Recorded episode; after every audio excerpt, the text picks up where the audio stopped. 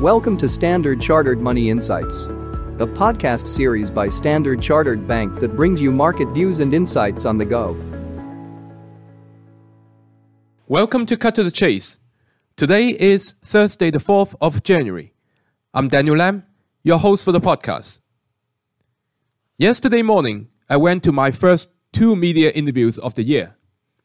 The tone from both hosts was somewhat cautious. Well, because the first trading session was in the red for global equities as well as for bonds. So today, I would like to talk about possible risk in 2024.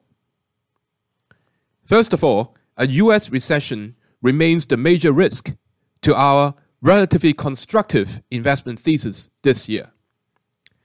The US remains the one beacon of strength in global growth upwards revisions to US GDP growth forecast have been going hand in hand with less constructive outlook for most of the major economies, i.e., the consensus is increasingly seeing that the US will be more robust vis-a-vis its peers. Now, robust consumer spending fueled by excess savings built during the pandemic and the tight labor market remains a source of resilience for the US economy. However, job openings are on a downward trend and point to an eventual end to a labor deficit around mid year. The second risk is an unexpected rise in inflation. This could be due to factors such as deepening in the existing conflicts in the world, resulting in larger scale wars.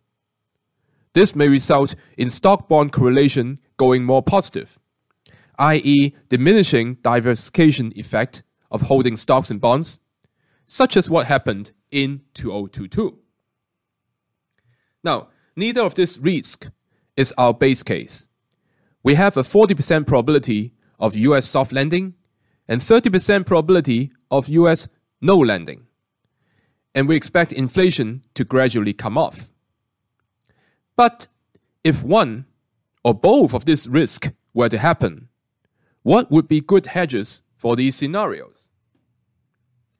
Well, in the recession case, US government bonds has historically been a good hedge due to potential pressure on longer term yields.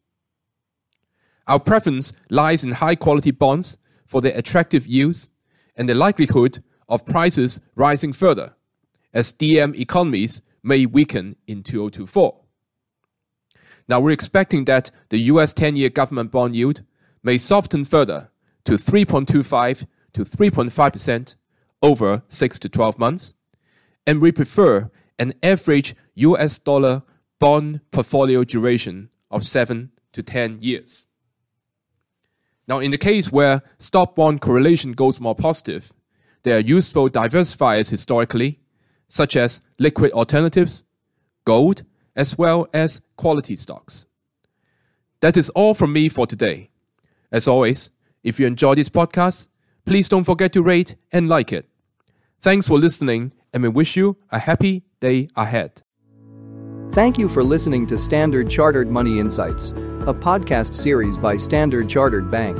For more details, visit Market Views on the Go on our website or click the link in the description.